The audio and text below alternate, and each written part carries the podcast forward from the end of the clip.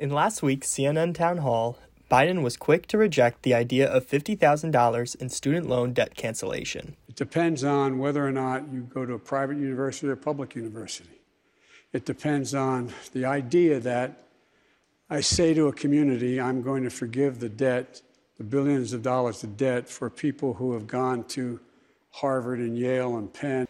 But according to the U.S. Department of Education's college scorecard, only 3% of students at Harvard borrow federal loans.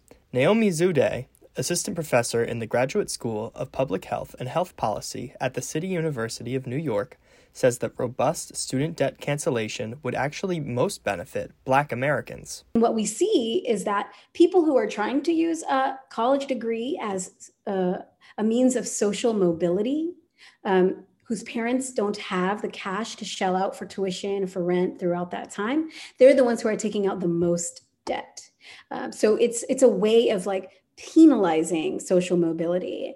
At the $50,000 threshold, roughly 93% of the lowest income black households with student debt would have all of their debt canceled. But unlike Democratic Senator Elizabeth Warren and Congresswoman Ayanna Pressley's proposal for $50,000 of student loan forgiveness, Zewde believes that all student debt should be canceled. Uh, and it's kind of an albatross uh, around people's necks. It just doesn't make any sense. We, we don't have to set things up this way. And so uh, we should. I think we should cancel it all.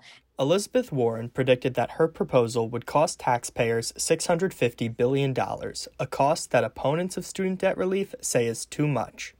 They also argue that it's a band aid solution that doesn't address the underlying issue, the cost of higher education.